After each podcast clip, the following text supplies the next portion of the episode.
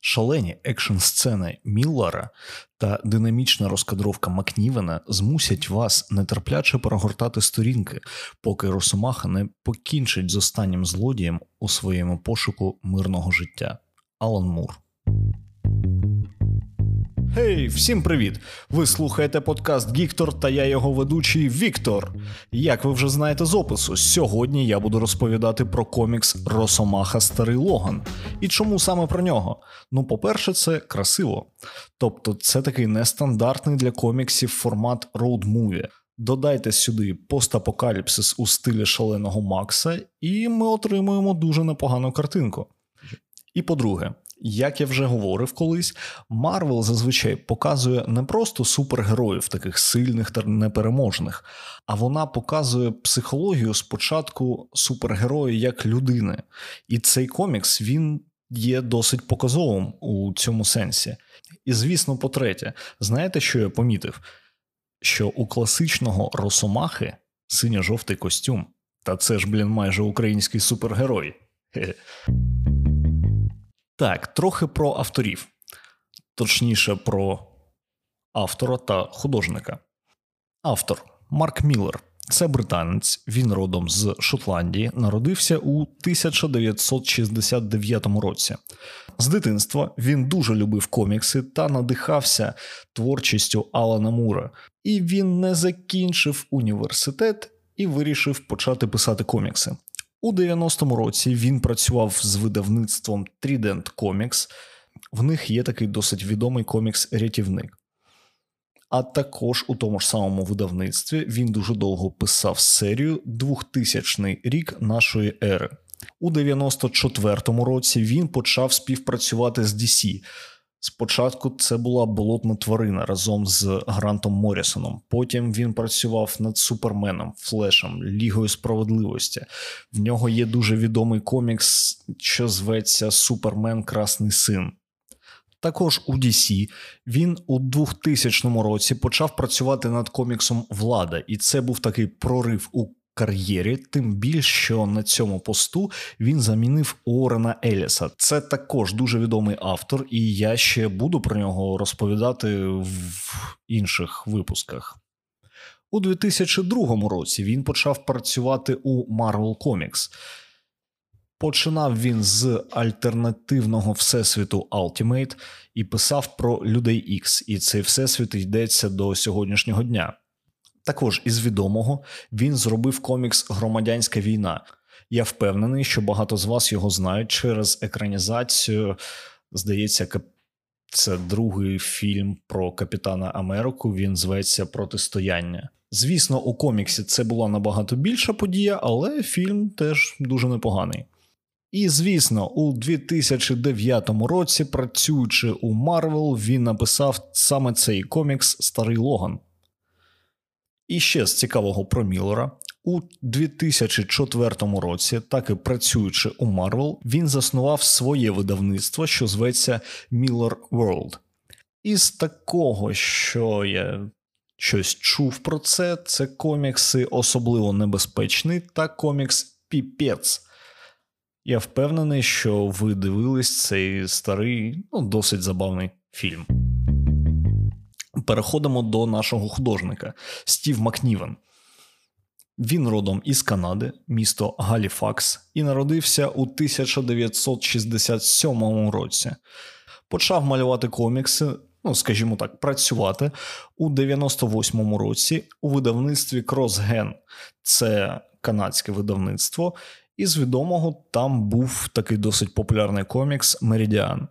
А у 2000 році він почав працювати у Марвел і працює там до сьогодні.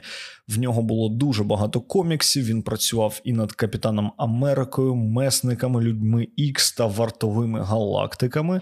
І, звісно, в нього є дуже відомі роботи з тим самим Міллером. Це і громадянська війна. Він її малював, і старий Логан. А тепер поїхали трохи ближче до коміксу. Всесвіт. Що потрібно знати про взагалі цю атмосферу? Перше, це постапокаліпсис. Тобто 50 років тому була велика війна, злодії об'єднались та перемогли героїв. Більшість були вбиті, кілька з них залишились живими, але вони були морально зламані, скажімо так. А тепер, в принципі, як завжди, у Марвел, більшість подій проходить в Америці. Що ми знаємо про Америку? Президент зараз там червоний череп. Ну, типу, зараз то Джо Байден, а у коміксі червоний череп, перепрошую. І вся Америка вона поділена на кілька зон. Перша зона Халкленд. Як ви розумієте, там царює Халк, і там така історія, що темна сторона Брюса Беннера перемогла.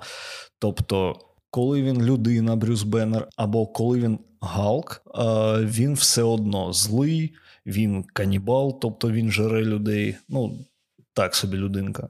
Завдяки своїй племінниці, здається, жінці Халку він розплодився, і в нього багато здорових і тупих дітей.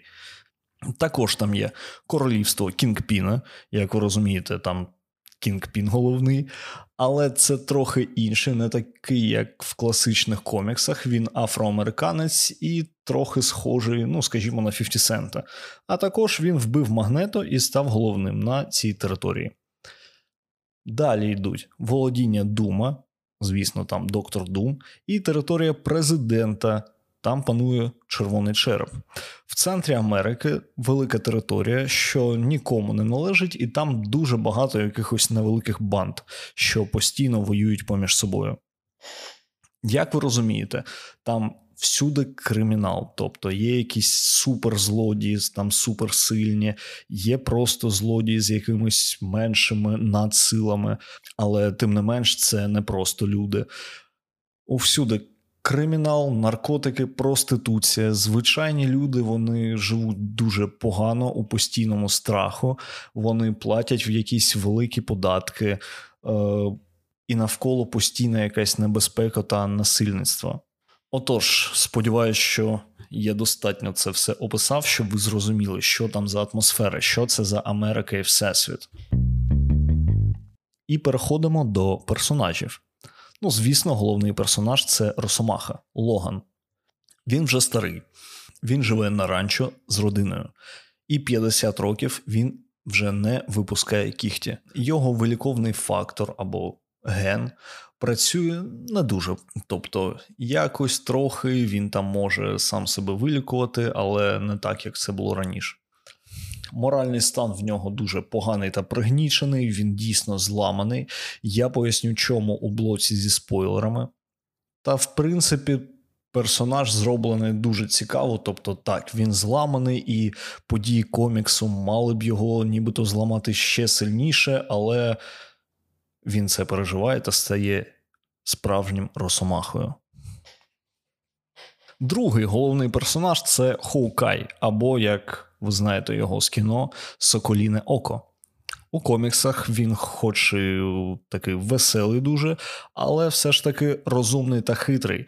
Тільки така людина могла бути на одному рівні з супергероями, тобто істотами з якимось надздібностями.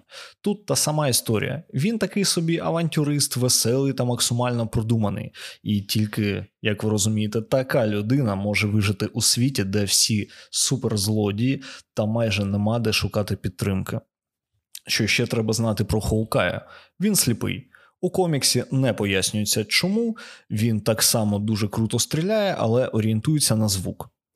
Інші основні персонажі це злодії, про яких я в принципі вже розповів. Єдине, що хочу додати, що треба розуміти, що це такий досить шалений світ, і ті самі злодії, вони як павуки у банці, і вони всі трохи з'їжджають з глузду. Десь так. Переходимо до малюнків. Персонажі вони намальовані дуже реалістично, і я б сказав, якось правдиво. Тобто головні герої це старий Логан, старий Хоукай. Ти на них дивишся, і ти дійсно бачиш таких старпьорів, але такі досить бадьорі мужчинки. Так само банда Галка це такі Зелені потвори великі, але ти на них дивишся, і ти розумієш, що це, окрім того, що вони потвори, вони якісь тупоголові та взагалі напівдикі якісь селюки. І, в принципі, так можна сказати про всіх якихось більш-менш головних персонажів. Пейзажі то дійсний постапокаліпсис, дуже схоже на шаленого Макса.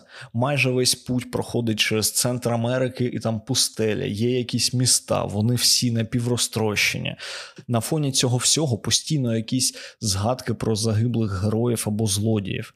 І я можу сказати, що це дійсно красиво. Отож, у нас зараз увага, спойлерна тривога. Задля безпеки перейдіть, будь ласка, на час, вказаний в описі.